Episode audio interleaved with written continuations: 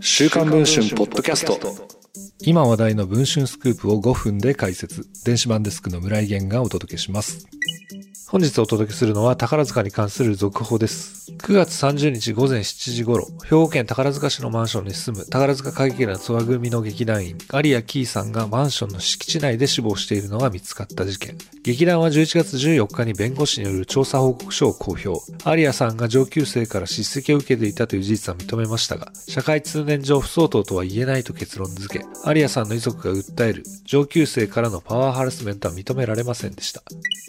一方、12月5日には空組の東京公演全日程を中止すると発表。同日、12月1日から再開された雪組の公演では、事件が起きていたことが週刊文春の取材で分かりました。劇団も週刊文春の質問に事実関係を認めています。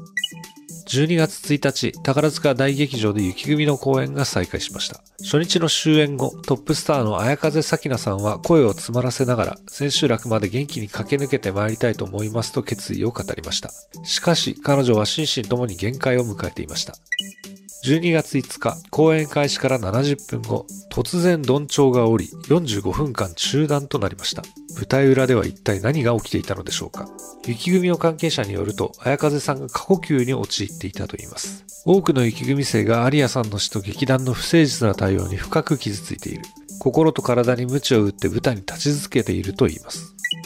週刊文春では、劇団員への心のケアが不十分であることを問題視した早風さんが2度にわたって劇団の幹部に一旦立ち止まるべきだと直訴していたことを報じてきました。そんな綾風さんに一体何が起きていたのでしょうか実は宝塚の混乱の背景には宝塚を私物化する宝塚のドンとその妻の劇団支配がありました。あの子を使ってなどという妻による配役への介入。そしてドンと呼ばれる人物に配慮し公演の再開を画策し続けた劇団の構造的問題点とは何だったのでしょうか？この続きは週刊文春の電子版の方でお読みいただければと思います。それでは本日のポッドキャストはこの辺りで。